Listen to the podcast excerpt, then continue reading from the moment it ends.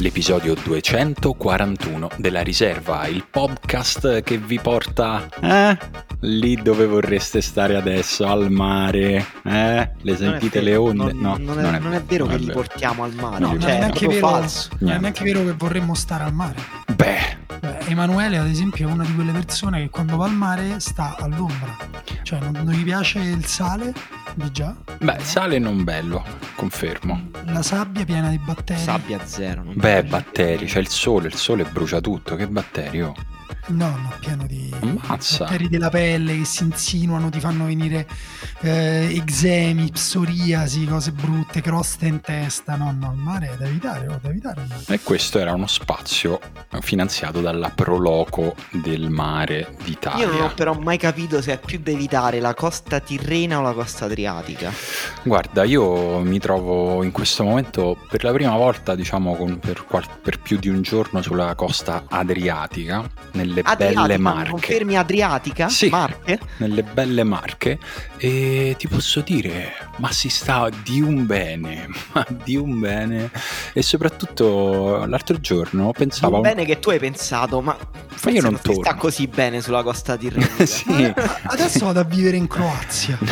No, ma anche Adriatica di qua. Ma sai, l'altro giorno ho pensato ad una cosa che avevi scritto tu tanto tempo fa su Twitter, Emanuele. Eh, no. Eh, lo so, uno dei miei classici tweet leggendari, Sì. memorabili. No, perché eh, io sto sperimentando questa cosa che fra l'altro si sperimenta spesso quando si va via da Roma, che qui sono tutti gentili. Il che, il che sì. ti fa pensare che a Roma siamo tutti stronzi, o comunque c'è una concentrazione di stronzi, ma in particolare una cosa che tu avevi scritto in un tweet è che Roma è l'unico posto nel quale quando entri in un negozio devi chiedere scusa, il senso era questo, no? Cioè che i commercianti comunque li, li devi un po' convincere per sì, dargli i tuoi soldi. non solo in un negozio, anche in un bar. Comunque Sì. la prima cosa che devi fare è sentirti in colpa Esatto. che tu sei lì e vuoi consumare. Secondo me devi chiedere: posso entrare? Esatto. Posso stare a casa vostra dove E vedete loro non ti cose? rispondono, "Mm", ma ti Loro guardano dicono- male. Loro ti dicono quanti soldi hai in tasca. Sì. Vediamo se ne vali la pena. E io invece stando qui, diciamo, ho constatato in tanti esercizi commerciali una cortesia che va anche oltre no? quella quota che più o meno a un certo punto impari a riconoscere che è di cortesia commerciale. Vabbè, veniamo pure da due anni di Covid che secondo me hanno reso le persone più Anco- sì. Sì, può darsi, però in generale grande cortesia marchigiana, devo dire. Ma eh, lì cioè, è, un- è uno di quei posti in cui riesci a spicciare anche 10 euro senza che ti guardano male. Sì, sì, È sì, tipo sì. che paghi un caffè a 1,10 euro e, 10 Sì, e sì. paghi con 10 euro e non ti folgorano con lo sguardo come a dire perché mi sei capitata questa sventura in questa giornata. Ma ti dico di più, non solo sì, ma ho anche pagato una bottiglietta d'acqua col bancomat e quella persona mi ha fatto un sorriso e mi ha detto grazie. Cioè, questo Grazie. livello. Perché Grazie non, cosa. beh, perché non gli ha fatto dare il resto in monete con una bancona da 10 ma eh, sì, A me è capitato, non so se l'avevo già raccontato in un podcast questa cosa, però mi ricordo proprio, non lo dimenticherò mai quando eh, non voleva darmi il resto, che era un resto tipo di 7 e qualcosa, 7 euro e qualcosa, cioè comunque un resto piccolo. E ho, ho detto, vabbè, pago col banco, ma te piuttosto di dirmi di sì, ha detto, no, me li porti la prossima volta. No, te li do io. Ti ha dato lui dei soldi. poveraccio te li presto io domani sono 12 euro ma no io invece la, la- la cosa mh, che, non, che- che non sopporto è quando mi dicono non ho speech Non c'ho Non ho- speech. io ho lavorato per anni in un negozio una libreria dove dovevo andare io in banca a fare gli spicci tutte le cazzo di mattine Cioè, A quindi adesso- forgiarli proprio, tipo Signore degli Anelli. sì, praticamente sì, quindi insomma voglio dire, eh, eh, cavolo, non c'è le monete, ho capito, e quindi se Eh. non ce le te non ce l'ho io che vogliamo fare? Questo stallo messicano di Esatto. persone che non si possono dare dei soldi. No, poi vabbè capisco, insomma. in questi casi mio completo. padre chiamava la finanza, mio padre No. tendeva a chiamare la finanza molto spesso, però quando... No, quando ti fanno storie per il resto, così. Adesso chiamo dri- la finanza. dalla guardia di finanza. Vediamo se lo dici Madonna. anche alla guardia di finanza che non ha gli spicci. Caffè 1,10 euro, guardia di finanza. No, anche quando c'è scritto tipo bancomat sola sopra una certa cifra. Vabbè, Beh, sapete che Comunque- oggi è il giorno, no? Cioè, oggi è il giorno da. è arrivato Cristiano Ronaldo. No, vabbè. Ieri. quella- Ieri, passato, quella era passato. ieri, San Pietro e Paolo. Andata, andata. Avete No. fatto la processione? Eh, no, io sto No. nelle Marche. No, eh, non potevo C'era qua. una non processione era a festa Roma? per Sì, questo caldo? Sì, si portava in giro la reliquia di San Paolo, Con alcuni anelli caldo? delle catene che lo avevano incatenato. Ah, vedi, non lo sapevo. No, dicevo, oggi è il giorno dal quale tutti i professionisti di ogni risma devono avere il, il bancomat, devono avere il POS proprio per permettere i pagamenti. Da oggi, da domani, non mi ricordo, da da oggi, 30 giugno. E, e quindi oggi è ufficialmente il giorno dal quale, eh signore, non c'è la connessione. cioè io ce l'ho, eh, ce l'ho, mica cioè, la legge, eh, però purtroppo non c'è la rete. fibra, la fibra. Tu, guardi, fibra. tu dici, guarda, a me il telefono mi prende 5 tac, eh, ma è un'altra rete. Siamo una delle, in una delle zone più densamente popolate di una delle capitali, delle maggiori capitali europee. Com'è possibile? Guardi, siamo all'interno di un hub della Telecom. Comunque, sai C'è la cosa- fibra più veloce d'Italia in questo punto. Sai cosa è stato fermo due anni? A gancio? Era Dopo 5 sabato? minuti di introduzione? No. Si va, si va. No, no, è un'altra parte dell'introduzione. Ah, ancora parlo del, del palio di Siena. Ah, questo è un tema, non è questo sabato. questo Questo è è ufficialmente un tema. eh, Dopo due anni, sabato 2 luglio, si correrà il primo palio. Ma il più importante è questo palio o quello d'agosto? Entrambi. No, Dai. quello è sicuramente No, più importante. sono entrambi uguali e nel 1200-1300 si facevano tanti pali, si correvano alla lunga, cioè correndo dentro la città, poi c'erano i pali, c'erano corse di bufali. Scusa, questo mi sembra più bufalare. interessante questo format in cui si corre per tutta la città. Perché è stato abolito? perché si vedeva vedevi solo un pezzo. No, in realtà non è stato abolito, solo nel 1600 a un certo punto dopo che erano stati fermi, pensa, due anni sempre pure nel 1600 da 1600 sempre, sempre per un raffreddore? per- sì, che però eh, sì, lo chiamavano peste in Ah, quegli ok. anni. E allora poi quando hanno ripreso hanno detto ma se facessimo quel chilometro diventasse tre giri così vediamo tutto e non vediamo solo o l'inizio o in mezzo o la fine.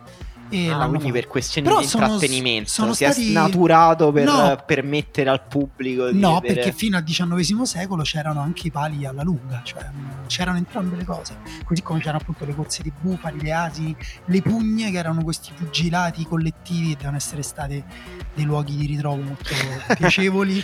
Dei posti nei quali f- trovare un amico, una persona Esatto. che ti sa ascoltare. Un po' come il calcio storico fiorentino, che tra l'altro è finito la settimana scorsa, però a Siena nelle pugne, se non ci si fermava dopo la fine della pugna, Mm. e i due continuavano a menarsi, gli tiravano secchi di acqua ghiacciata.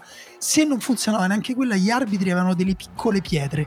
Mi fa molto ridere il dettaglio che le pietre erano piccole Piccolo. da tirargli Vabbè, per certo. farli smettere. Ma Comunque sì. nei, nei limiti che non ti uccidono. Comunque queste cose delle risse organizzate, di organizzare degli eventi, quindi come noi li organizziamo con i nostri amici, li organizzavano con i propri nemici all'epoca, è durata fino a 800 inoltrato, perché io Sì. ricordo aver letto un libro su Trastevere, quartiere, noto quartiere di Roma, eh, in cui si No, non, diceva... non lo conosco questo quartiere di Roma. Dove, dov'è Questo era esattamente? l'inciso del post, noto Ok, quartiere ah, sì. di Roma.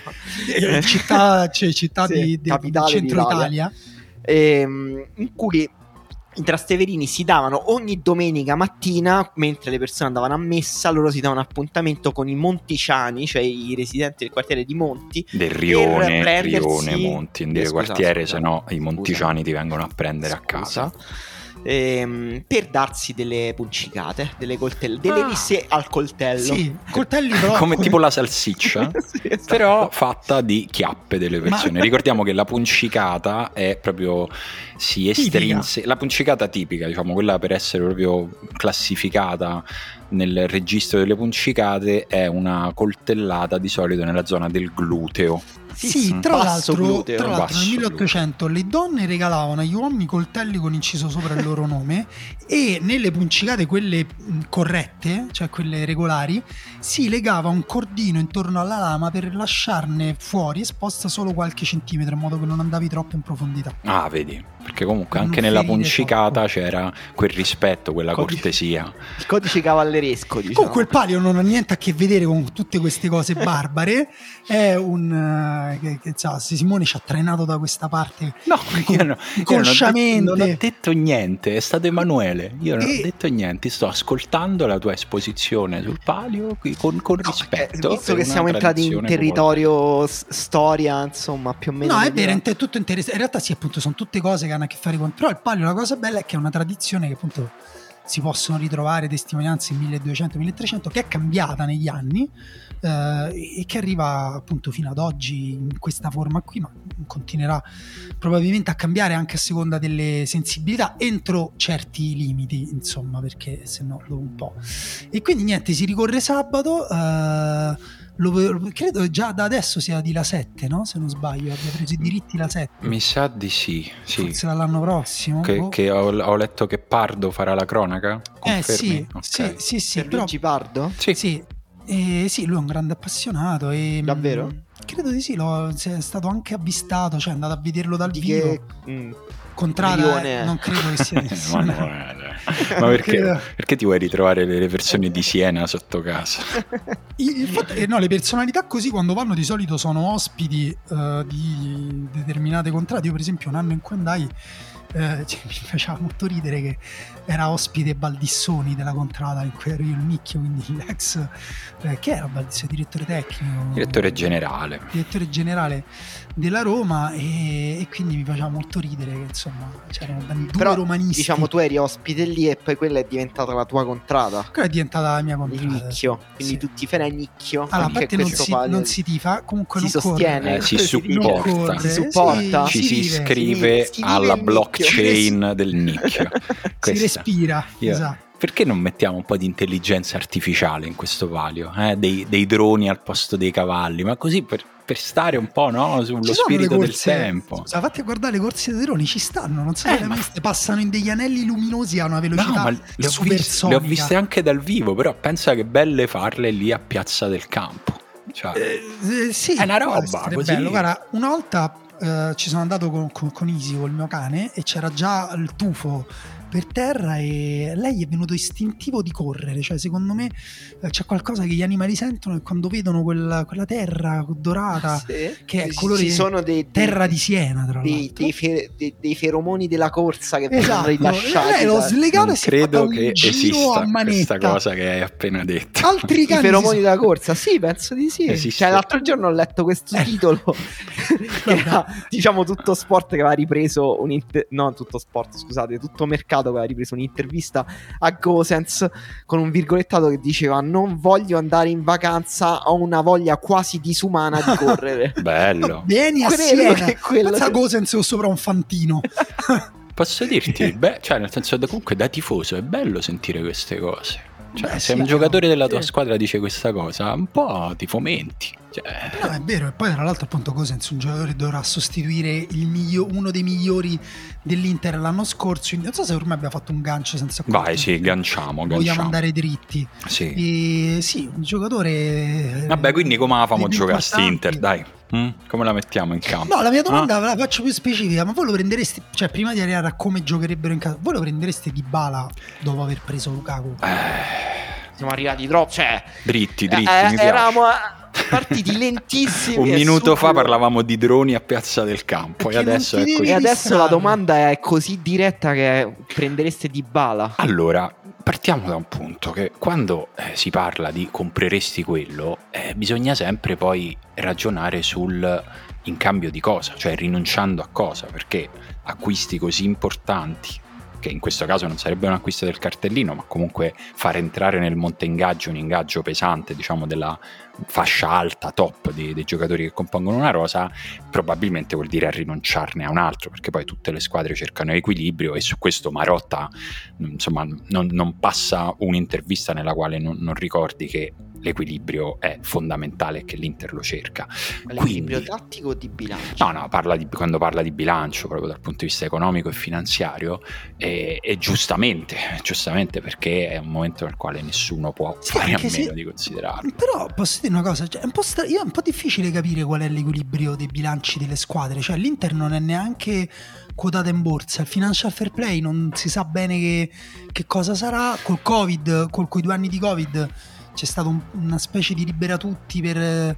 cioè, mi- mm, diciamo capisco il discorso generale, capisco pure che non puoi eh, ritornare e non sarebbe neanche bello e non è bello quando lo fanno appunto squadre di, di- di famiglie del golfo eh, famiglie del golfo punto però spendere soldi come, appunto, come se non, non avessero nessun valore però mi sembra un po' una scusa in questi casi. Cioè, nel senso... No, no, nel senso capisco quello che dici tu e capisco il fatto che non abbiamo mai un parametro certo quando si parla di queste cose se non per le squadre quotate in borsa e anche lì poi c'è un margine che comunque per noi è di difficile lettura fino ne- nel dettaglio. Io quando ne parla, ecco, diciamo uno come Marotta, quindi di una squadra come l'Inter, la prima cosa che immagino è Ehm, cioè, come lo traduco io quando lo ascolto è non dobbiamo uscire da questa fascia di spesa per, i, per gli stipendi, per esempio. Eh, L'Inter è in una fascia medio-alta all'interno della, della Serie A.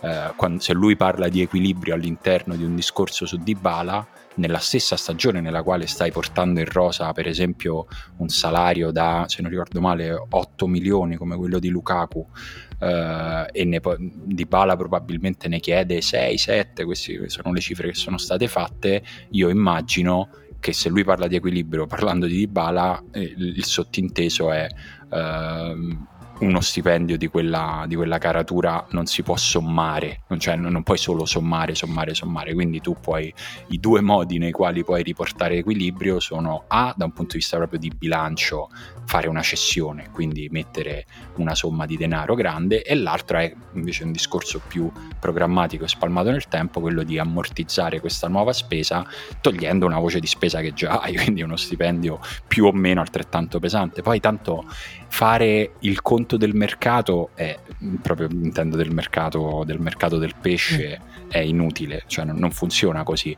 Però su grossi calibri, secondo me il senso che si dà all'equilibrio quando si parla di, questi, di, queste cose è questo. Poi ci sono le voci non ufficiali, quelle che vengono scritte dai giornali, che magari a volte ci prendono, a volte no, e noi da mesi sappiamo che, eh, che comunque dalla Cina è stato dato un input a tutte le aziende cinesi che operano all'estero di eh, rientrare poi pure qui eh, noi non sappiamo quanto sia vero, quanto la proprietà cinese debba rispondere al governo cinese, però gira questa cifra che l'Inter deve rientrare di 60, 70, 80 milioni. Questa è diciamo la nebulosa di equilibrio all'interno del quale da, que- da quanto ne sappiamo noi si muove l'Inter.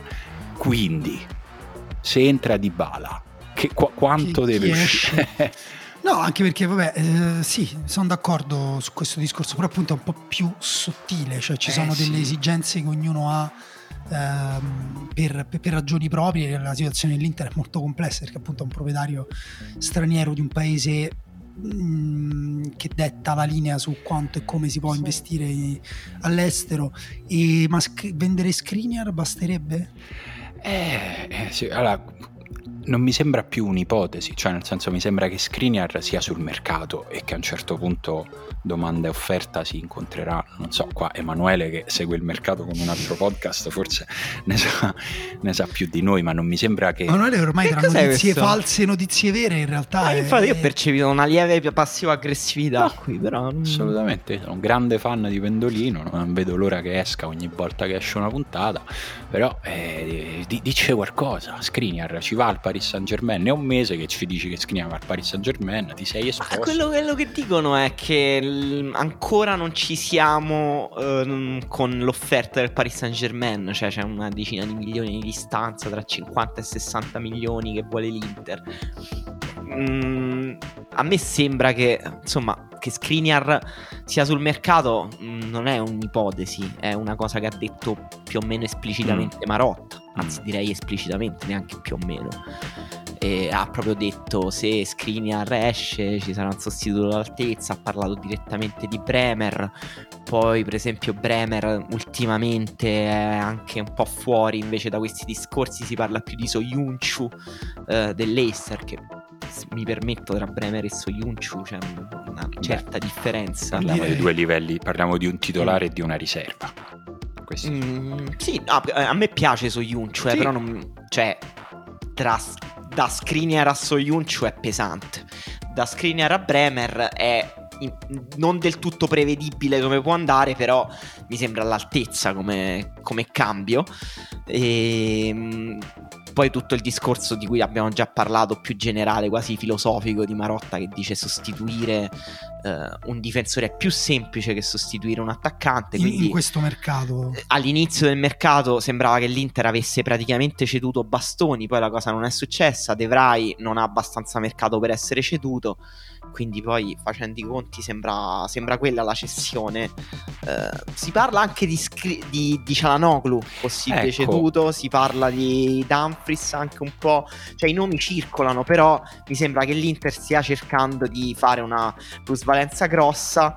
Ehm, io oggi ho, ho ricontrollato quella lista infame di transfer market sui costi ehm, tra le spese e le entrate eh, del- delle società negli ultimi tre anni. Mhm. Sai, il transfer market ha queste classifiche assurde.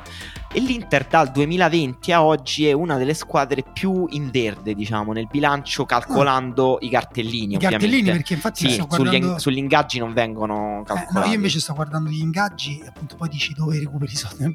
Skriniar, Barella, ma questi devono liberare, ma subito li devono far mettere sotto dal tramvetto No. di Milano, come si chiama? Che No, non eh, no, chiama? cosa, Vidal- Sanchez e Vidal. Però con loro sembra che ci sia più o meno un Eh, accordo lo- di massima con Ah, entrambi per Alexis Sanchez liberarsi prende del 7 contratto. milioni di E ingaggio, quello Vidal è- 6 e mezzo. E quello è infatti la precondizione per prendere sia di Bala che Lukaku è liberarsi sia di Sanchez. Mi vuoi dire che che con di 3 Vidal. milioni, mi vuoi dire che con 3 milioni, quindi ne risparmi 4 con un Alexis Sanchez, non trovi una persona che lo mette sotto e si fa la galera per, per incidente, Non so se per, Comunque- questo è un messaggio da, da Per per il per guida paese. incauta. Comunque nella class- in questa classifica che vi citavo, eh, l'Inter in Europa è quinta per eh, saldo positivo, dietro... Vabbè, mo dice i primi quattro.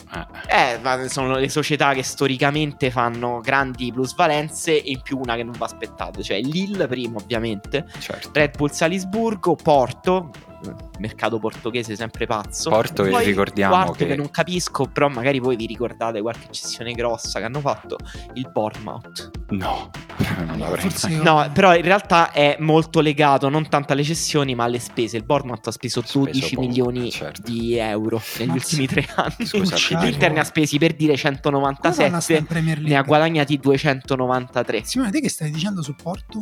No, che devo integrare perché sai che nel giornalismo sportivo italiano ogni volta che dici la parola porto devi aggiungere bottega cara. Va proprio Bottega Ah, Porto che si sa è bottega cara. Questo quando Sì. si parla di calcio internazionale in Italia invece noi dici Sassuolo. Noi dici Sassuolo, eh, eh, Sassuolo bottega cara. certo. Va detto Tranne no, che eh, per un paio di società O satellite. forse faranno giocatori forti. Sì.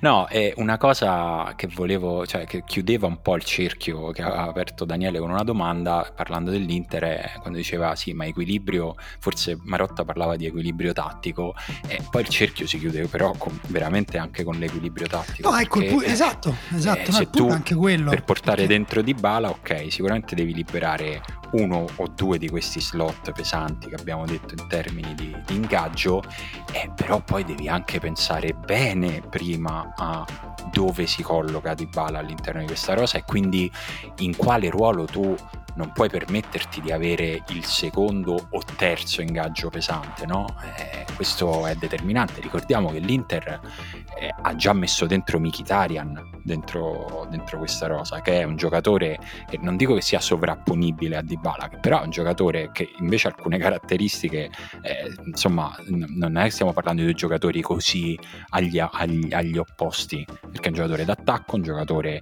tecnico, un giocatore che crea gioco, che può fare il trequartista e tu hai già Cialanoglu in questa Per me- funzione. Per me, appunto, è esatto, per me gli serve un pochino come me sostituto della mezzala tecnica Cialanoglu. Eh quando- certo, ma il punto è, quindi per Anche rispondere... entrato, l'altro anno è entrato, sono entrati Vesino, Gagliardini, ehm, appunto Vidal, cioè quando, quando doveva far rifiatare Cialanoglu Cioè, la, Barella. la domanda è: allora, diciamo che l'Inter riesce in queste operazioni, riesce a togliere un- uno o due ingaggi pesanti, ma poi come gioca l'Inter con Dybala, Lukaku e Lautaro?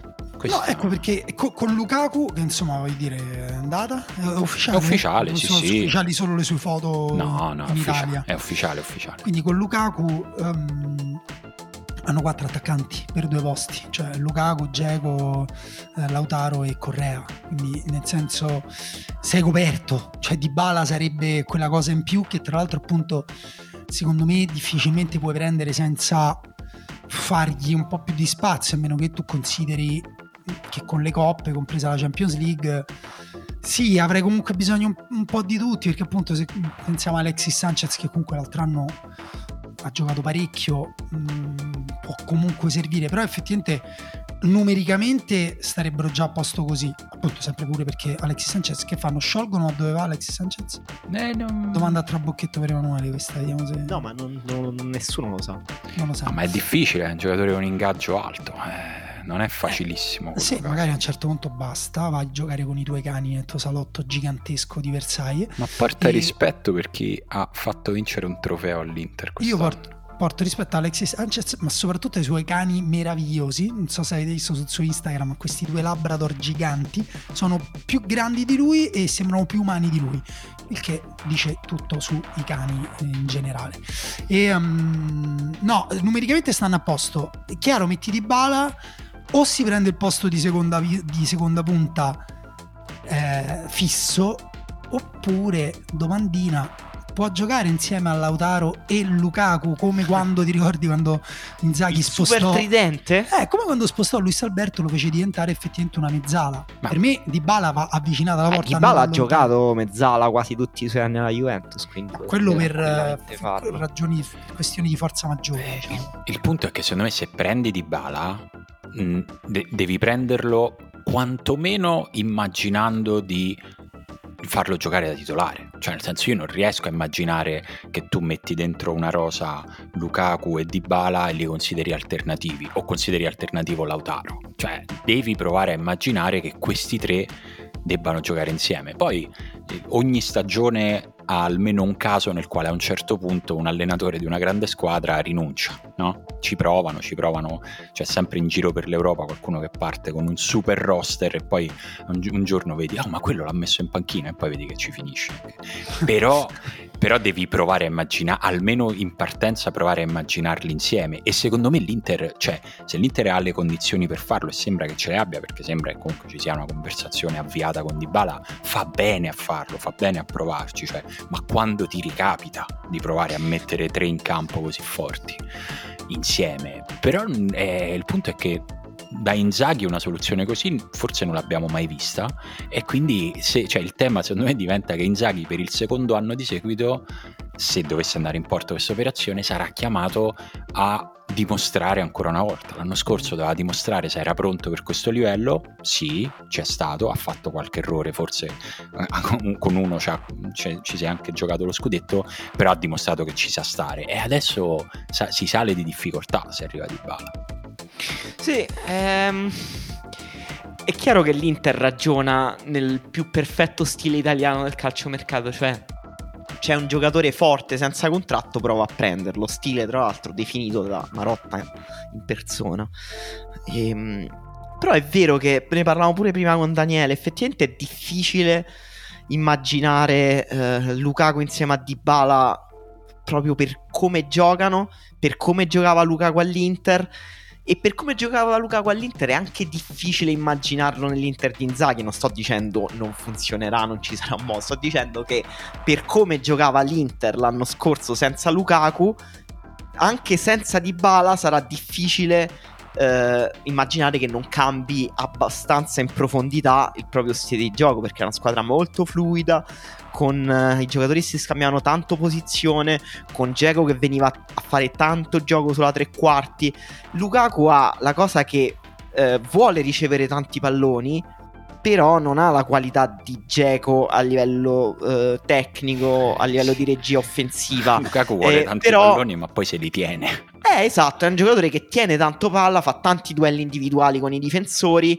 Questo è il modo in cui l'Inter lo aveva sfruttato anche eh, con Conte, cioè le squadre di Conte ehm, precedenti a, all'Inter e anche successive, perché il Tottenham gioca in modo diverso, giocavano in maniera comunque leggermente meno diretta di come giocava l'Inter, che andava molto velocemente da Lukaku con un baricentro molto basso.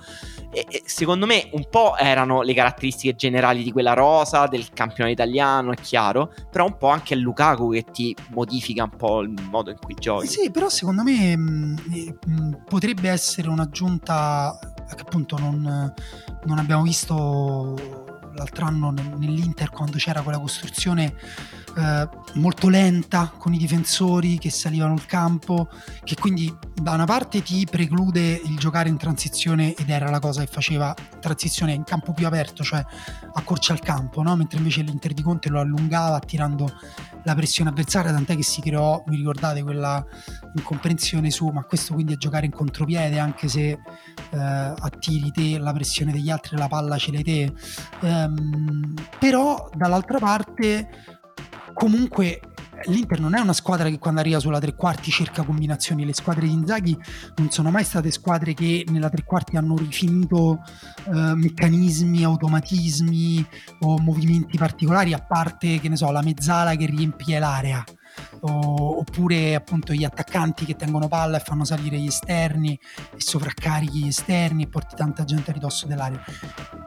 Per me lì davanti avere una soluzione che nel momento in cui tu costruisci lentamente ti fa il movimento in profondità gliela dai e mh, io non è per sopravvalutare Lukaku però secondo me dai una palla in profondità a Lukaku in Serie A hai la quasi certezza che lui ci arriva la prende e la tiene poi come la tiene, con che qualità se la riesce a scaricare al compagno se riesce addirittura a farci qualcosa di più utile perché poi ha fatto anche degli assist. Ci fa insomma. anche i gol da solo a volte. O ci fa i gol da solo, certo si costruisce il pericolo da solo.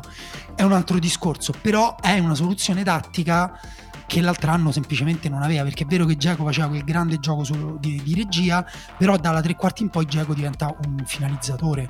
Cioè va in area di rigore e gli devi dare la palla per fare gol. A Lukaku gli puoi dare la palla pure sul limite esterno dell'area di rigore hai guadagnato altri metri. E lui magari ti sfonda la difesa da solo o qualcosa ti crea. Per me con Dybala il problema è psicologico perché Lukaku l'altro anno è stato psicologicamente che ha sbagliato tutto, cioè è arrivato uh, al Chelsea dicendo è casa mia e sembrava tipo mi sento a casa, invece no era tipo oh è casa mia, quindi voi state a casa mia, tipo mm. i baristi romani di cui parlavamo prima. E gli altri giocatori del Chelsea avevano appena quindi vinto la Champions League. In questa scenetta il barista romano sarebbe Tuchel.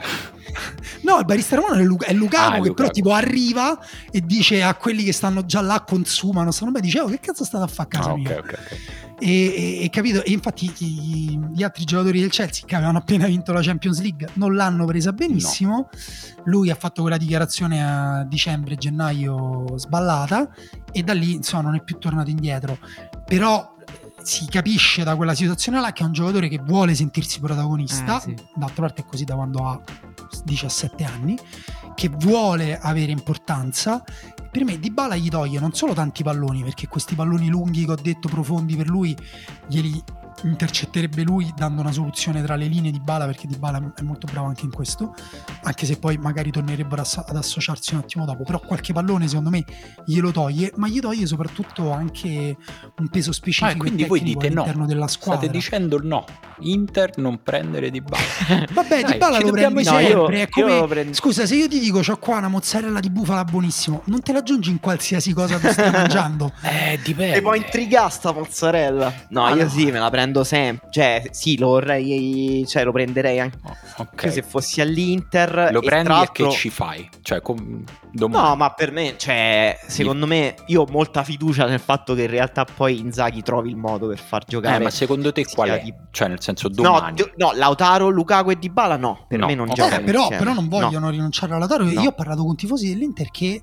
Cioè, vi ricordate pure quando era stato forse al live a Bologna, cioè che non, non, cioè Lautaro non lo vogliono dare via, neanche no, no. proprio non se ne parla. Beh, ma è Quindi... anche quello che ha fra questi tre, quello che ha ancora più margine di crescita e quello che ha ancora più prospettiva. Cioè Lukaku e Dybala lo sai già il top che ti possono dare e tra l'altro non è detto Va bene, però te la, te la, rigiro e se invece quello che abbiamo visto fosse il top di Lautaro, farebbe mm. comunque questo discorso. No, può darsi, però per mm, motivi proprio anche anagrafici è mm, secondo me è improbabile, cioè secondo me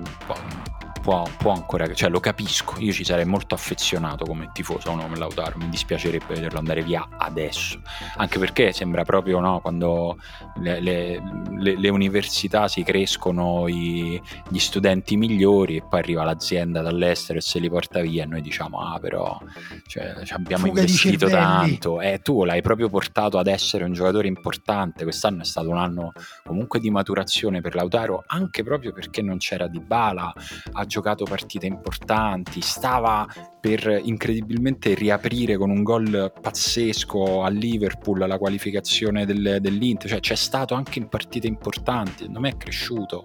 Quindi, no, è vero, è vero, posso farti un esame, un, un esame, una metafora, un po' come formare dei medici eccellenti e poi però fai tagli alla sanità, eh, privatizzi, sì. privatizzi la sanità e quindi se ne vanno all'estero. E vi posso dire una squadra in cui sarebbe perfetto di bala? Vai. Ditemi se siete d'accordo.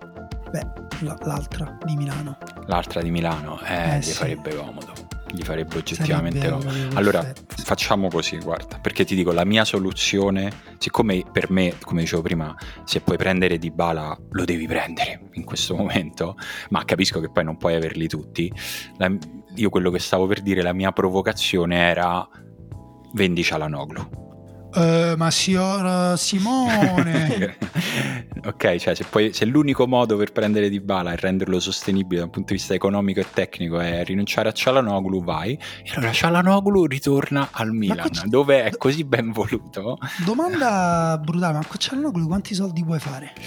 Uh, devo vedere prima quanti anni ha per risponderti 28 uh, secondo me boh, fra i 20 e i 30 no, no, secondo, secondo me, me chi sono meno? Sì, 20, va bene. Dai, 20 sì, però, però la, giocatore era partito, era partito, benissimo, sembrava la stagione della sua conferma, invece purtroppo ha confermato quello che molti dicono, cioè appunto che non è continuo su tutta la no, stagione. È un giocatore molto peculiare, però che ha sempre un impatto nelle squadre in cui gioca, sempre perché... Comunque Transfer Market dice che costa 35. Eh, Vabbè, Transfer Market, insomma... eh certo, allora solo quando te pare, guardiamo le cose del Transfer No, infatti mai, cioè... no, non, non, le valutazioni dei no, giocatori, questo è sicuro, perché insomma... Anche se molti di essi iniziano a guardare transfer market per... Beh, tipo quello del Toronto. Eh sì, per orientarsi. Che, che sì, ha detto, sì, sì. per prendere Insigne, ha detto sono andato a vedere quelli che andavano in scadenza. Vabbè, per quello è utilissimo. La transfer market io non volevo parlarne male per piacere, non bannatemi in qualche modo strano. eh, non, non, non, uccidete il mio IP.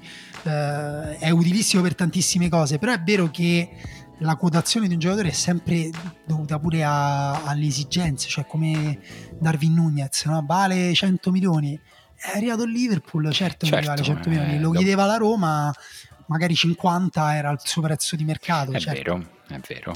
Vabbè, comunque, non, insomma, non penso che l'Inter venderà Cialanoglu, ecco, su questo è... Sì, e non penso che il Milan però, mh, mm, riuscirà a prendere Di Bala, visto che il Milan ha un problema, cioè un problema, non è un problema, è una politica sugli ingaggi, sul tetto ingaggi che eh, comunque rende impossibili per esempio certi rinnovi per cui che sia andato via per cui Donnarumma andò via per cui forse anche Leao andò via ah, il Milan esatto. vive un momento, terrorismo no il Milan Leao scade, Leao scade giugno 2024 sì sì. Il Milan sta vivendo un momento particolare che è abbastanza normale quando si cambia proprietà, cioè purtroppo è quasi inevitabile che ci sia un momento di assestamento perché insomma noi percepiamo la parte facile, ma poi vendere, comprare e quindi riassettare, proprio nel senso di rifare gli assetti di una squadra di calcio, di un'azienda così grande è difficilissimo e ci sono proprio anche tempi tecnici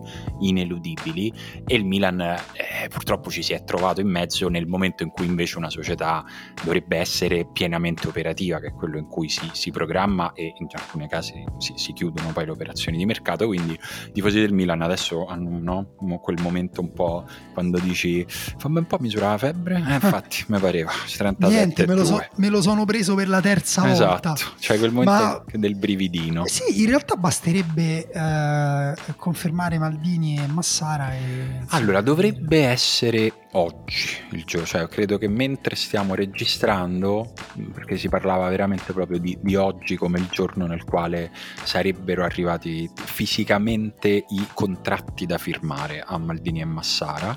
Eh, ecco, guarda, sto guardando adesso proprio sul, sul sito della Gazzetta, che insomma sulle faccende milanesi è sempre la più aggiornata, e dice proprio Maldini e Massara, contratto ricevuto anche Gazzidis oh. in sede. Quindi... Sì, non No, le cose che circolavano, le notizie, le informazioni, il modo in cui è stata raccontata questa trattativa per il rinnovo di Maldini a me è sembrato un po' strano, nel senso che è stato strano il fatto che Gazzetta proprio ha riportato che nelle condizioni che chiedeva Maldini non c'erano tanto questioni economiche o di durata contrattuale quanto di potere decisionale. Sì.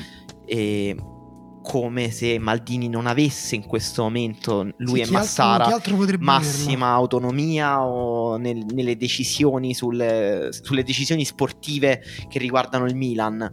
Evidentemente eh, c'è una catena di- decisionale un po' più lunga eh, rispetto a quella di Maldini e Massara, che però, cioè, se fossi il Milan, ecco, ci penserei un attimo a, a rivedere, visto che comunque ha portato ottimi No, frutti. certo.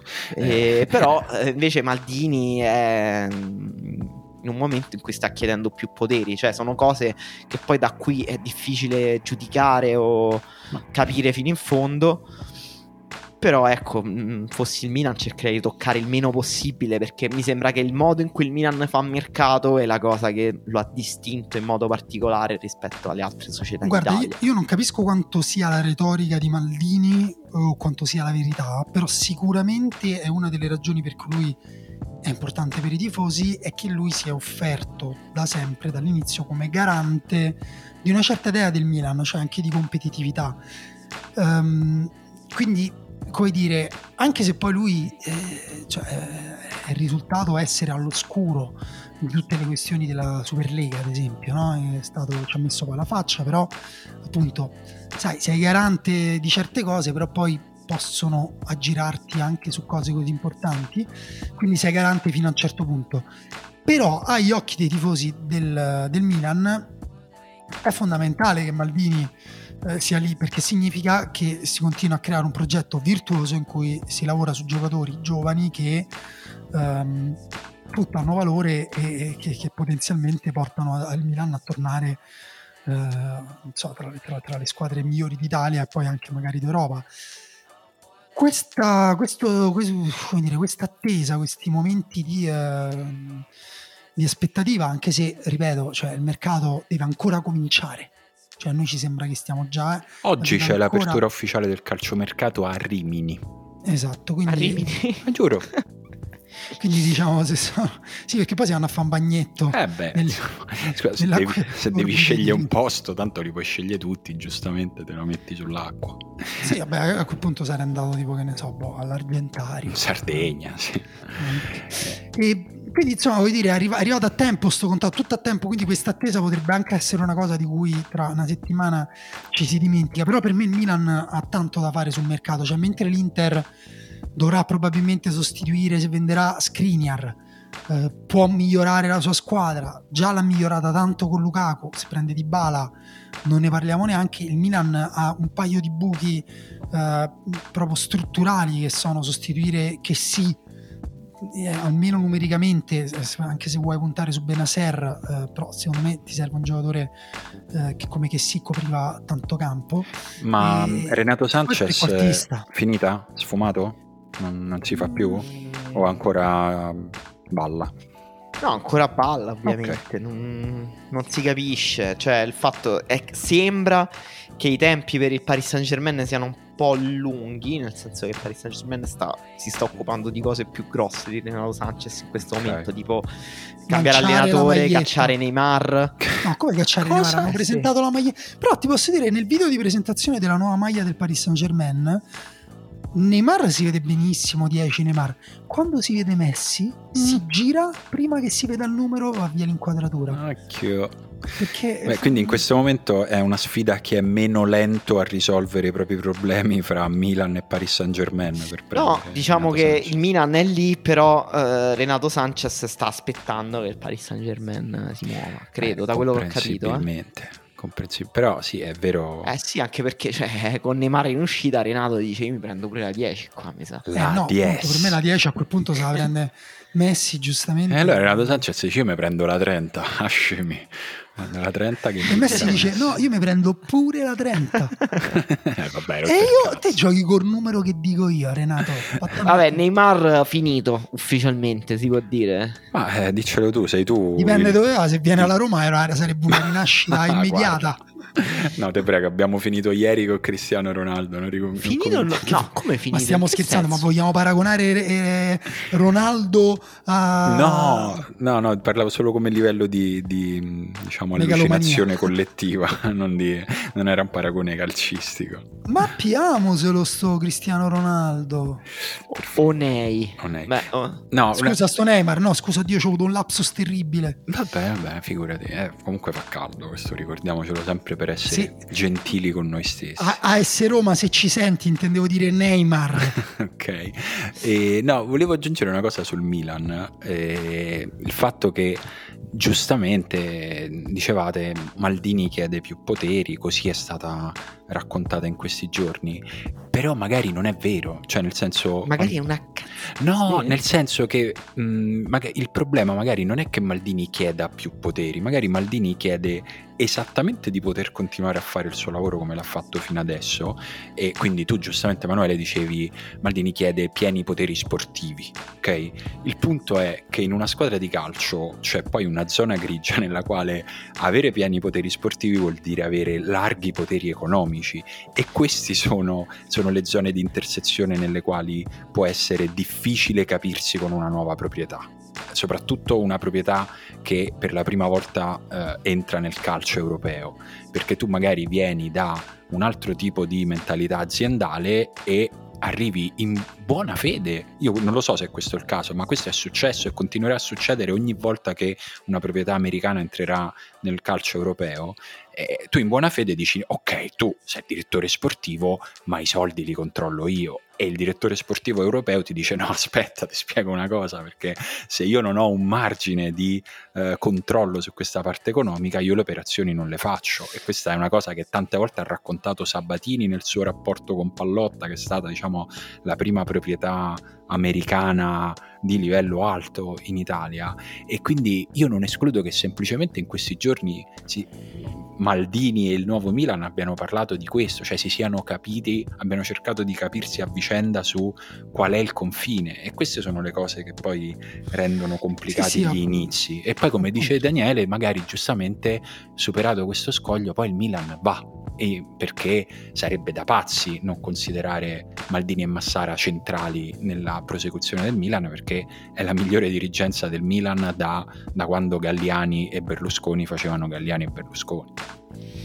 Sono abbastanza d'accordo e, mm, e la cosa che dicevi te sulle proprietà straniere l'ha detta anche Gio Barone, che è il braccio destro di Commisso, ha detto che è stato fondamentale per Adè per capire anche tutta la politica Eh del sì. calcio italiano, perché anche lì se no ti sfuggono alcune cose, se tu pensi che sia una mera trattativa economica e che non debba fare dei piaceri, oltretutto appunto al sistema americano anche appunto a Barone e Commisso resta totalmente invisa la questione dei- degli agenti e de- come si dice per non dire stecche? Le commissioni, le commissioni. Io preferisco comunque chiamarle stecche perché sembra proprio tipo e mo a me me devi e quanto mi dai a me?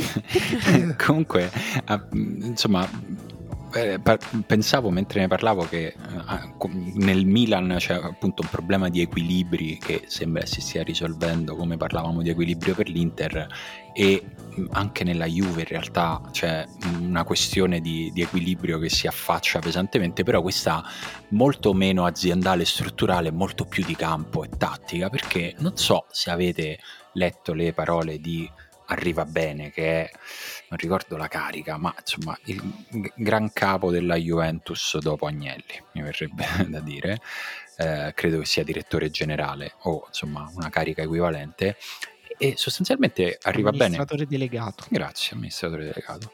Vogliamo dire CEO? Eh? No, Sì, sì. io. è uguale. però ha scritto SIO. Esatto.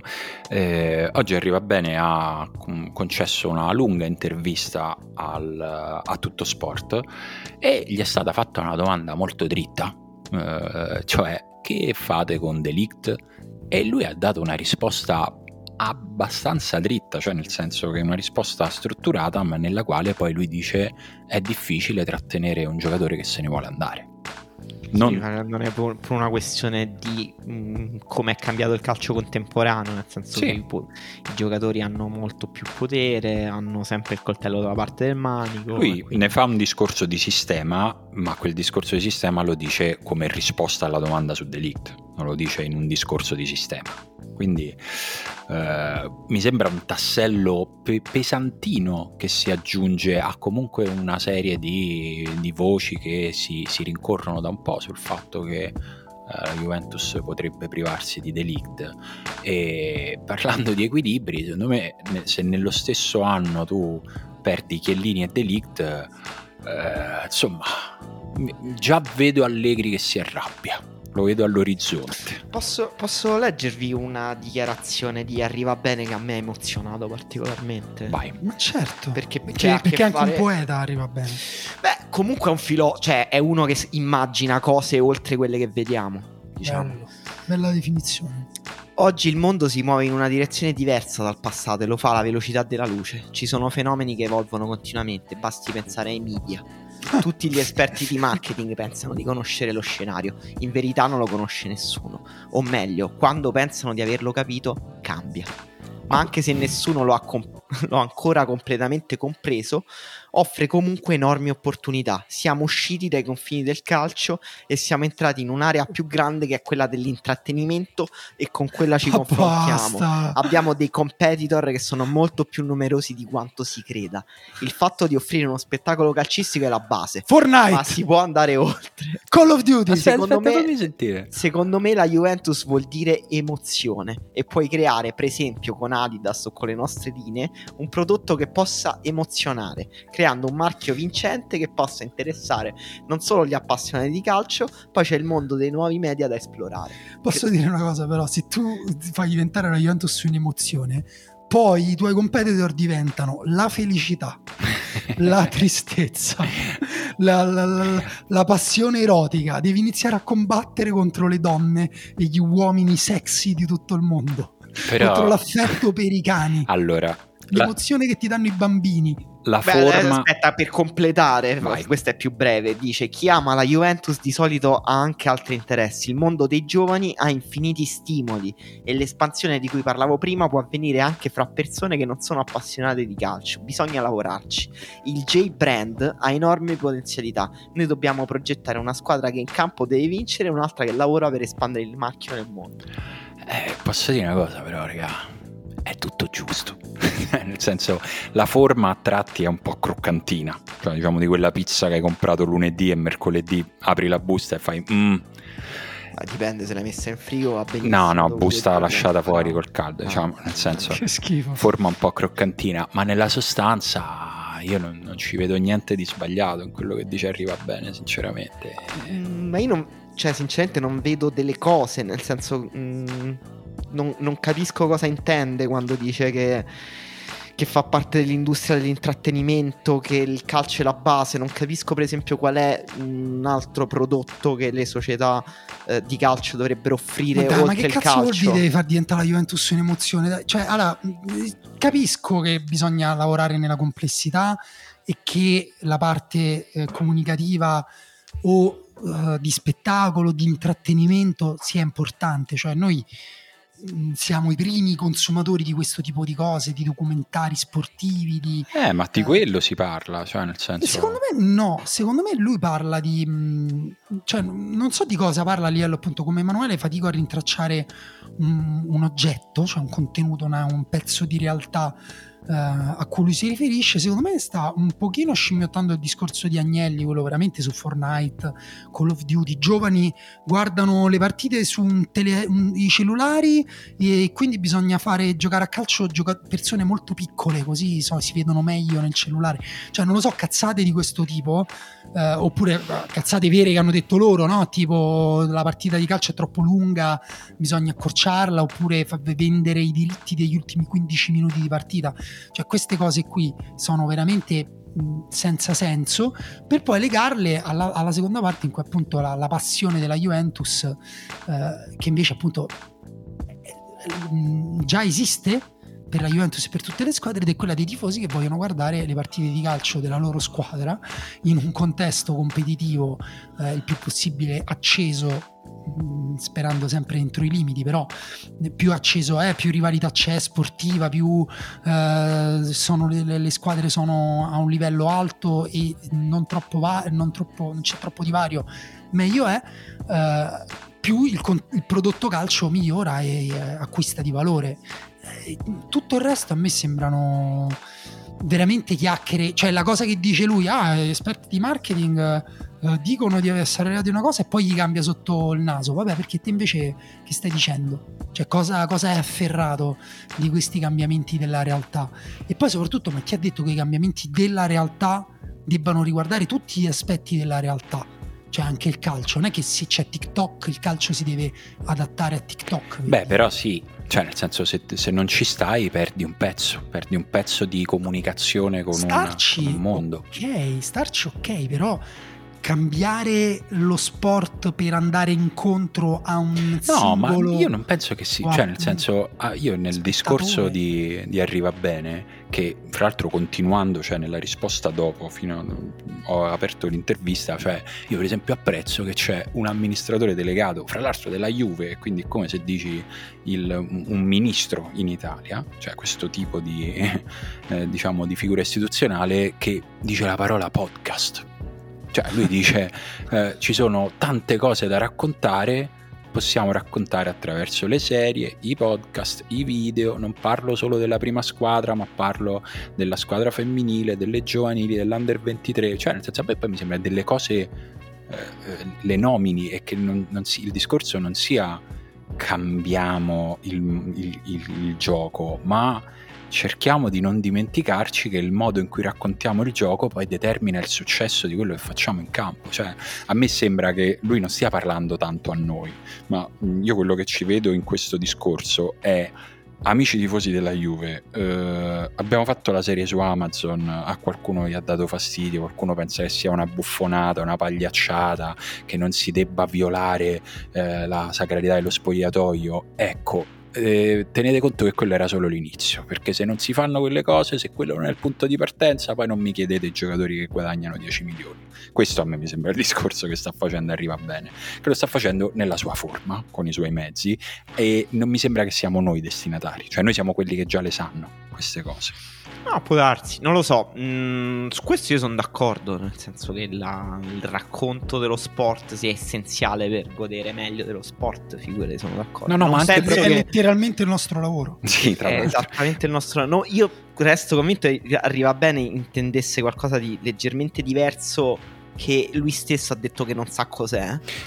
Sì, Però... sì, ma sicuramente ho detto la forma croccante intendo, c'è una parte di approccio boomer in questa cosa che però mi sembra che lui esponga, cioè che poi dica ci sono queste cose da fare. E... No, infatti sarebbe bello se poi si appunto si desse responsabilità anche a chi è più giovane, magari può avere una visione anche un po' più concreta. Ne approfitto però per fare una piccola pubblicità al podcast di Simone, eh, perché appunto c'è Pendolino, cioè, però Simone fa dei podcast che dove si trovano Simone quelli della Roma? Sull'applicazione? Eh, su tutti i posti dove si ascoltano i podcast, su eh. Spotify, su Apple Podcast. Cioè, ovviamente noi siamo parte in causa per varie ragioni, compreso il fatto che le prime tre puntate sono sulla vittoria di Tirana, però secondo me è, è un esempio di un prodotto che può aggiungere valore al, um, al, calcio, ma per me anche la serie della Juve, per dirti, tutto, sì, sì. Per, con tutti i difetti che aveva. Sì.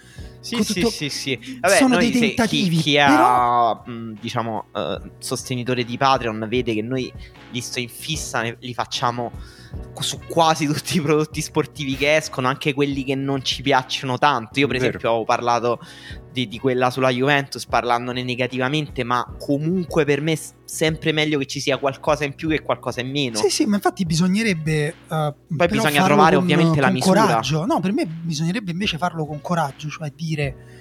Ok, uh, i nuovi media portano ad un'apertura verso il pubblico, eh, e allora ci apriamo e allora ci apriamo, nel eh, senso sì. che... Perché le cose che hanno fatto scandalo della serie della Juve, per quanto io non ne sappia nulla, non ci sono dentro, so, sono comunque le cose che gli sono sfuggite a eventuali tagli, censure e controlli. è questa a me la cosa che non piace di questo sistema ibrido che c'è adesso, in cui la vecchia classe dirigente prova a trainare il mondo, il sistema eh, verso appunto il futuro, detto così proprio con delle parole che si cancellano da sole, perché è una parola ormai vuota di ogni contenuto, e eh, però al tempo stesso con i, i, valori di prima. Allora lì per me non funziona, non funzionerà mai. Invece devi avere le palle di dire mm, ok, io delego, faccio fare questa cosa a qualcuno che eh, la sa fare, bravo, ci parlo, mi faccio dire che tipo di potere accesso ha bisogno, quanti soldi, pure quello è importante, e, e, e, li metto lì. Se poi tutto il resto invece serve solo a dire ai tifosi, però voi fidatevi di noi, noi stiamo facendo tante cose, eh? mm, non lo so, perché poi alla fine sono loro stessi a vedere i tifosi come clienti. Per me, se, cioè, se poi i clienti non ti seguono più, non ti puoi lamentare. Eh, no, non puoi no, certo. dire, ah, però allora noi eravamo la squadra, voi non ci supportate, non ci sostenete, non, siete, non avete più quella passione. Che cazzo? Avete fatto diventare un cliente? Mo io mi vado a vedere l'MMA. Eh, infatti è, quella è, è la sfida più difficile per più o meno tutte le società di tutto il mondo che devono contemporaneamente cercare di eh, continuamente monetizzare il proprio valore perché altrimenti non riesci a competere, ma all'interno di questa valorizzazione economica non devi smarrire il tuo rapporto con, con, con, i tuoi tifosi perché poi i tifosi sono tifosi ma non sono scemi. E lo capiscono se a un certo punto tu li tratti da vacche da mungere e basta. E quel, trovare quel punto di equilibrio è quello che poi fa la differenza spesso nella, nella, gestione di successo o no di una società dentro e fuori dal campo. È, è, difficile ed è una cosa che poi riguarda i prezzi dei biglietti, che riguarda le iniziative che si fanno anche sul territorio, perché le, squadre mm, e ultimamente ormai l'hanno capito tutti, ultimamente intendo negli ultimi dieci anni, hanno capito che non possono essere delle astronavi che atterrano nelle periferie delle città e chiudersi dentro il proprio centro sportivo, devono anche essere eh, un punto all'interno della comunità. Eh, il livello e anche il livello di sincerità con il quale viene fatto questo poi determina se gli stadi sono pieni o vuoti, se il tifo ti segue anche quando perdi una partita oppure no e in generale determina la relazione di, di un club col proprio, con i propri tifosi. È un lavoro difficile, lo dico anche da parte in causa, diciamo. E, ehm, comunque, in tutto questo, io vi devo salutare e voi non mi avete detto la Juventus come sostituisce Delete. Eh, eh, no, no, non me l'avete detto. Non mi avete fatto un so, nome. Ci, so, ci, sono dei nomi? Cioè, girano, girano dei nomi. Sì, Kimpembe, Akanji. Cioè, quindi Milenkovic, Kim... Gabriel Magallanes. Perché in Pembe e Akanji ci sono, credo, delle. Cioè, tipo uno è un pterosauro e l'altro un scraposauro. Mm. Detto nomi di dinosauri inventati. Beh, tendenzialmente servirebbe un centrale mancino. Cioè, sarebbe meglio. Sì. O comunque un centrale che, che gioca, a sinistra. A sinistra. Sai chi è un centrale che non è mancino, che gioca a sinistra, che è molto forte? Chi è? Koulibaly. Sì. Mm, ma tu vuoi proprio, vuoi proprio, mandare di traverso il caffè ai nostri amici alle pendici del Vesuvio? no, era per introdurre quel momento in cui io in una caffè... puntata della riserva dico no, ma ti pare che Koulibaly va alla Juventus? Ma che cazzo di... Il caffè a Napoli è così poco quello che ti è una tazzina è così incandescente è che non può andarti di traverso perché sì. asfalta tutto quello che trova sulla sua sì, esatto. strada. Esatto. È una lacrima di fuoco che esatto. entra dalla tua bocca e finisce in una parte del tuo corpo che non pensavi neanche di avere. E i baristi ti guardano, se fanno smorfia dicono ah quindi ah, ah sei forestiere. Sì, esatto. No, guardi, l'esperienza del caffè napoletano è baristi che tirano fuori da una bacinella di lava una tazzina, te la lanciano. Madonna, quanto scottano quelle tazzine, è incredibile. Tu ci, ci appoggi la bocca e ci devi mettere il foil sopra, cioè subito ustione permanente. Hai, hai tipo subito delle afte sì. un secondo dopo. E... Devi buttarlo giù proprio al volo e rilanciare indietro la tazzina. Vi lascio con un'altra suggestione per la difesa, che in realtà è praticamente una notizia, una suggestione. E Romagnoli vuole andare alla Lazio. E, eh, Romagnoli... e secondo me è giusto, è una, sarebbe un'ottima operazione per tutti. Questa cosa però di Romagnoli a Lazio... Eh si sapeva tipo da prima che finisse il campionato, diciamo da gennaio, da gennaio 2022. Sì, però sembra Poi, che però si stia c'è stato un momento in cui sembrava impossibile. Mhm. Però uscendo Cristiano- acerbi dalla Lazio, questo no, Mm. diciamo, ah, pri- primo devi comunque sostituire un giocatore importante, anche se ha avuto un anno travagliato, e poi comunque acerbi, ecco, sempre nel discorso di ingaggi che escono, ingaggi che entrano, ti libera proprio una casella, no? No, io mh, la- aggiungo, visto che stiamo parlando del calciomercato della Lazio, che zitta zitta la Lazio ha comprato un nazionale italiano, però nessuno ne ha parlato. Chi è? Matteo Cancellieri, ufficiale. Vero? Come non era della Roma? Primavera della Roma, adesso è alla Lazio, ufficiale. No, Sì. ma l'avevamo detto due puntate fa, era un bel coatto. No. Eh, vabbè, non essere dispiaciuto, Vabbè. Tantissimo. Comunque gioca nella tua città, devi esserne contento. l'unica cosa, l'unica Tra cosa l'altro che lui può... è di Colli Albani, se ho capito No, bene. ma era laziale, quindi. Ma forse è giusto così. Boh. Però non l- l'unica cosa che mi. L'unica cosa che, che- che mi toglierebbe il dispiacere è Scamacca, che non c'è nessuno più coatto di Scamacca, quindi. Mm. Scamacca sta andando nella capitale dei coatti d'Europa, cioè il Paris Saint Germain. E allora, guarda, purtroppo questa cosa di Cancellieri mi ha rovinato l'estate. non so come potrà la Roma eh, rincuorarmi, perché l'avevo visto, era proprio un bel coatto Sì. e speravo di vederlo con i colori della mia squadra, invece con quelli dell'altra. Che ti devo dire? Dopo Cristian Vieri, un'altra delusione nella mia vita, nella mia carriera di tifoso della Roma. Ragazzi, su questa delusione vi saluto. E mm, ricordiamo che noi mm, il 7 luglio fa- questa cosa che abbiamo appena fatto la facciamo dal vivo nel giardino del Brancaleone. Quindi, se siete a Roma, veniteci a trovare perché facciamo una puntata insieme eh?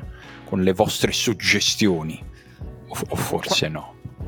Quali suggestioni? No, se, se portano delle suggestioni valide, noi le integriamo nella puntata. Se vengono solo a dire, eh, ma io volevo quello, ignoreremo gli spunti del pubblico. Questo deve essere chiaro.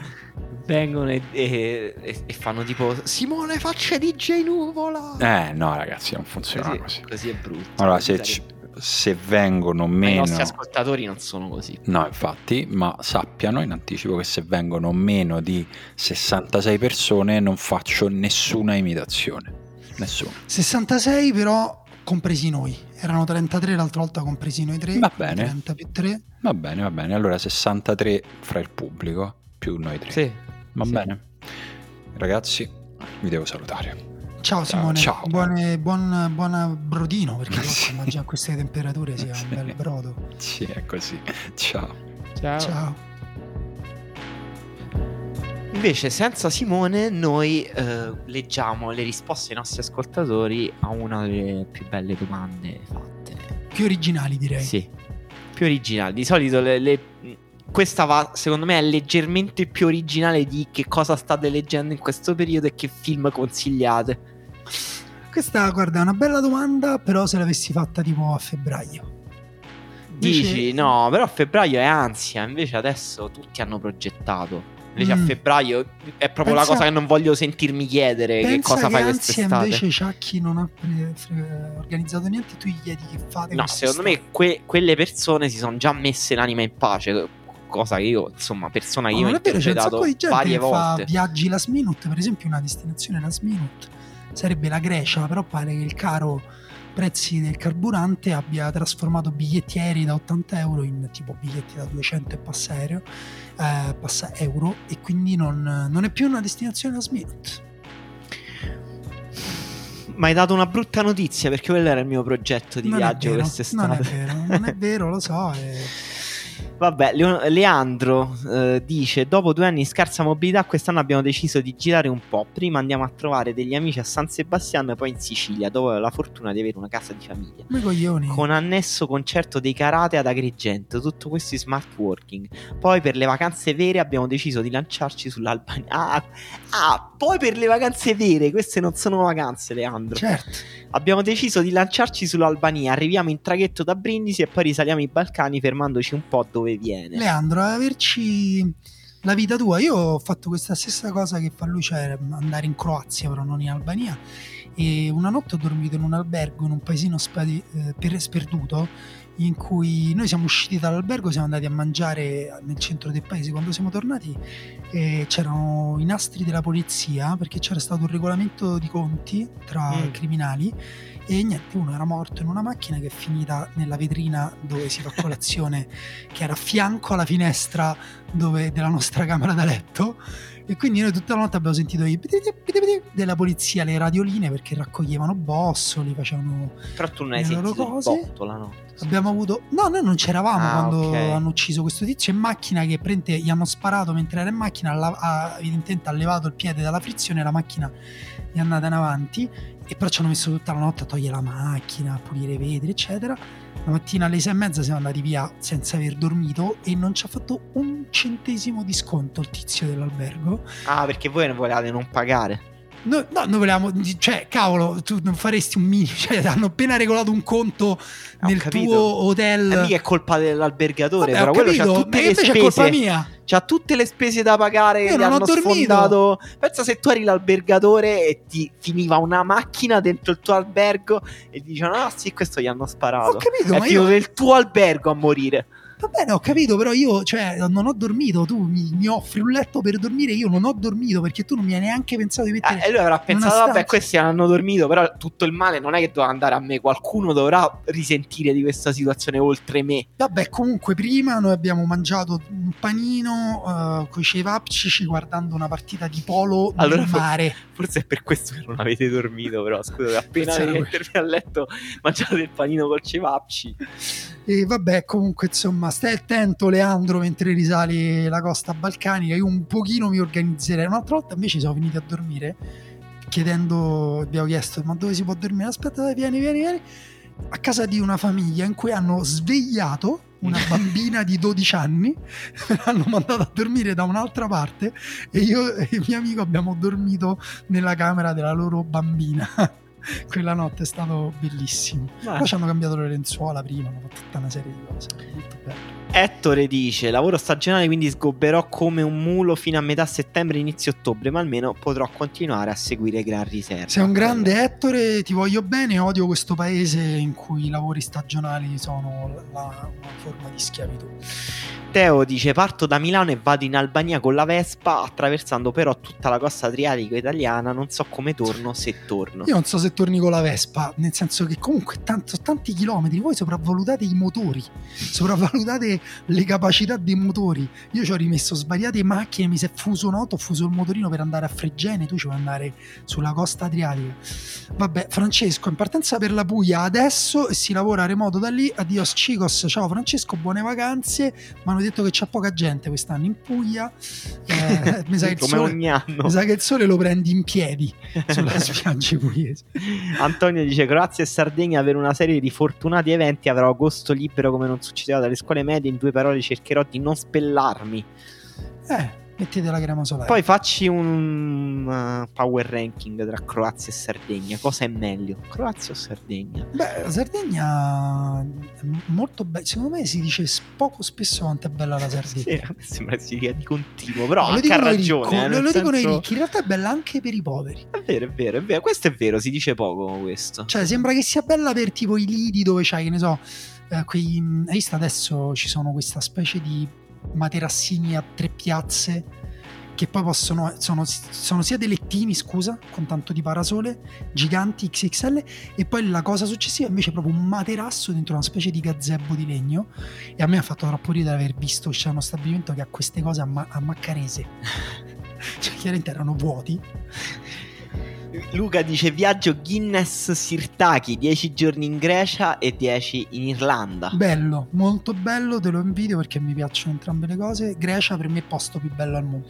Dove andresti a vivere, Emanuele, se ti dicono guarda, mh, ti diamo i soldi per sopravvivere, comunque pochi, non è puoi dire vado a vivere a Monte Carlo.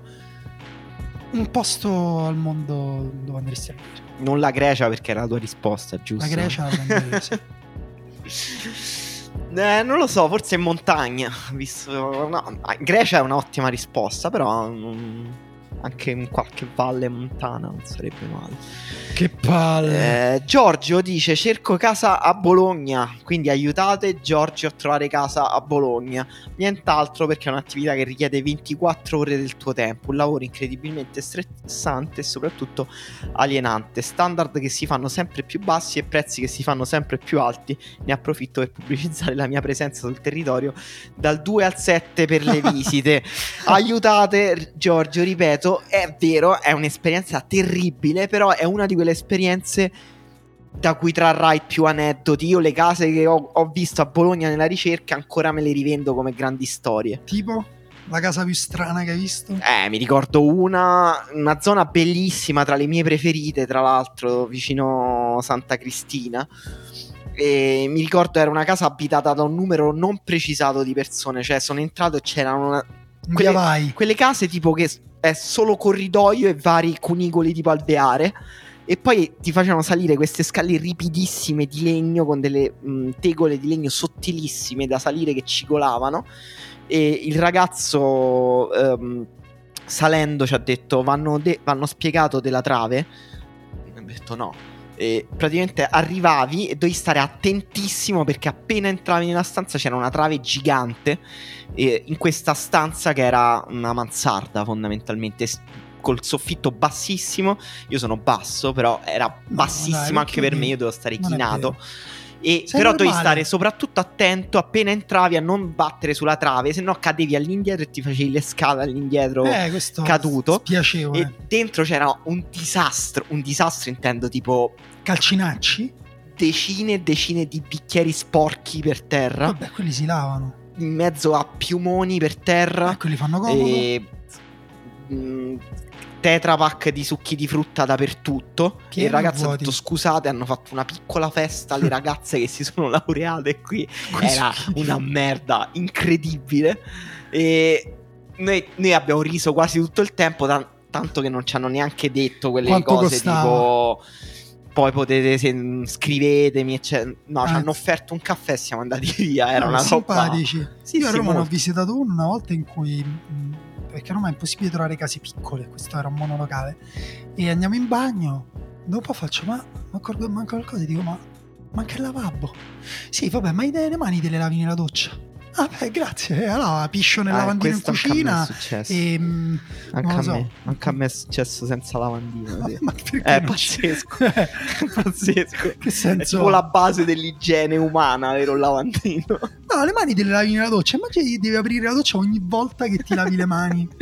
Riccardo dice: Viaggio in macchina fino ai Paesi Baschi con tappe intermedie in Francia. Dopo che per il terzo anno consecutivo mi ha saltato il Portogallo. Perché? Vabbè, strano. E, beh, io in Portogallo voglio andare. Sono stato tanto a Mm. Lisbona, però voglio, vorrei andare a Porto.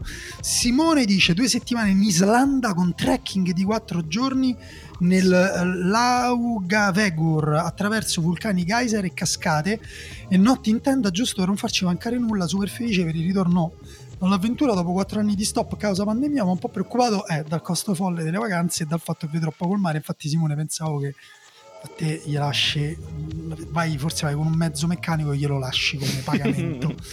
Carlo, Carlo dice: Giro solitario della Normandia che bramavo da anni.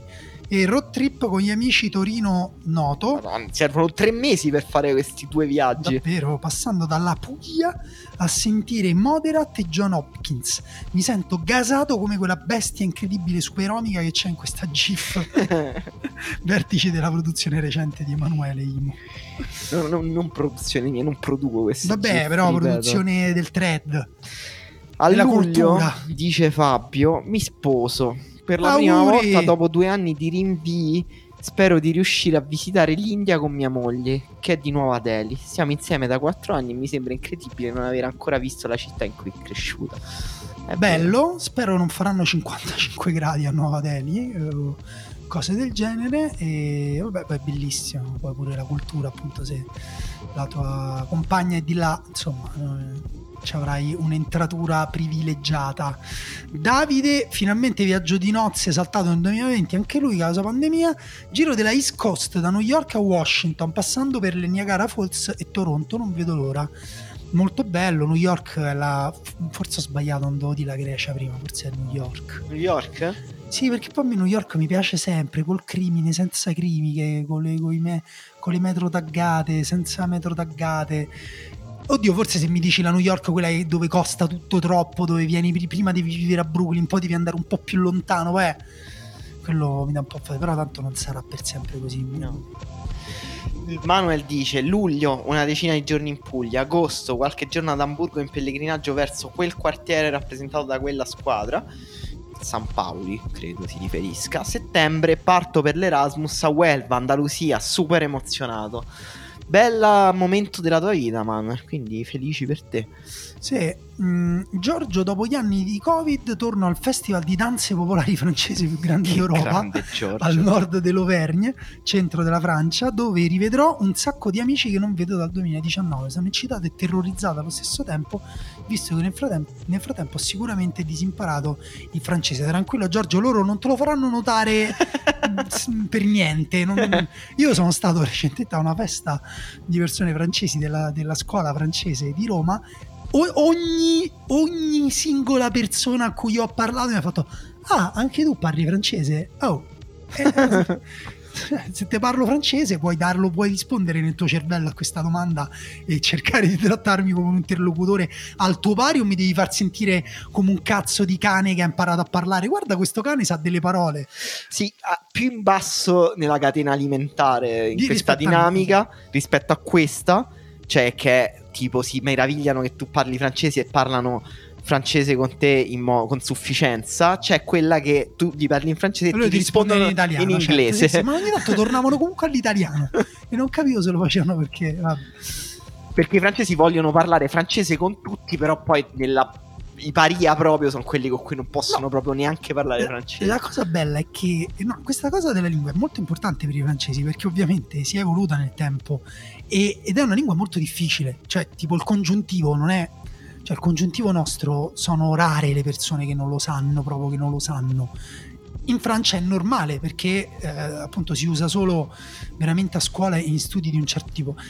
La cosa terribile è che eh, il francese, quello proprio classico adesso, non lo parla quasi nessuno, cioè neanche tipo i dirigenti eh, di azienda, queste cose qua. Quindi ehm, è come se eh, il razzismo non avesse bisogno di, di purezza, ecco, diciamo così. Cioè, comunque, anche se io parlo male la mia lingua, che è dei miei antenati, comunque ti faccio sentire in colpa perché tu la parli peggio. Vincenzo dice andrò in Castel di Sangro, provincia dell'Aquila, a trovare i miei genitori. Genitori che hanno appena acquistato una casa il cui balcone affaccia direttamente sul centro sportivo utilizzato dal Napoli SSC Oh! per il ritiro estivo. E qui vedo Poi che alle Napoli giornate che si allena piene. in giardino, bellissimo, invitaci. Francesco dice: Si lavora fino a fine luglio a Milano, poi rientra a Palermo il 31 con pit stop a Roma dalla mia ragazza che raggiungerò in Calabria dalla sua famiglia per qualche giorno a inizio agosto. Mentre lei verrà da me nella settimana di Ferragosto. Il tutto verrà scandito di punta della riserva e di Pendolino. Ah, dimenticavo, asta il fantacalcio in piscina il 12 agosto. È tutto molto acchittato, Francesco. Però ho una leggera ansia per te perché mi sembra tutto troppo organizzato e programmato. Sì, e tra l'altro secondo me l'asta mm, Mm, 12 agosto. mm. troppo presto. Luca ha vinto, ha vinto il gioco del che fate quest'estate. Mercoledì parto con Eh, moglie e prole al seguito per il Canada on the road in camper nei parchi del Quebec alla ricerca del nulla. E qua ci stava bene un venitemi a cagar cazzo, come si dice a Roma. eh. Incredibile. Ormai sono troppo anziano per godermi vacanza al caldo e con la palla Luca una vacanza pazzesca. Sì, incredibile. Io tanto che ho, ho letto questo commento prima oggi mentre non Tu lavoravo. ogni tanto rileggi anche i commenti delle settimane precedenti. Eh, e comunque ho aperto il profilo di Luca per vedere che persona fosse, provare a immaginare questa vacanza. Cioè, anche il riflesso della tua vacanza è piacevole, Luca. Bello, Francesco dice quest'anno come l'anno scorso si rinnova la formula Ehi, non è che possiamo venirti a trovare qualche giorno, quindi una settimana da un'amica a Sanremo dieci gio- e dieci giorni da un'amica a Berlino. Francesco, spero che queste amiche siano molto ospitali con te. Stefano, anzitutto aprendoti la porta di casa loro perché comunque io non ho tante persone a cui posso dire, posso venire dieci giorni da te quest'estate. Eh, Stefano dice Puglia una settimana di ispirazione per laurearsi il resto del tempo. Alessandro, bocca al lupo. Alessandro vado a Messina ad agosto, non vedo l'ora. Bramo fortemente, granita al pistacchio, la birra dello stretto, la focaccina alla norma e le braciole messinesi di carne o pesce spada mi va bene entrambi. Peccato Alessandro che tu dovrai vivere 4 ore al giorno dopo il tramonto e poi andare a sbrigarti per andare a dormire perché i raggi so- solari in Sicilia ti sciolgono.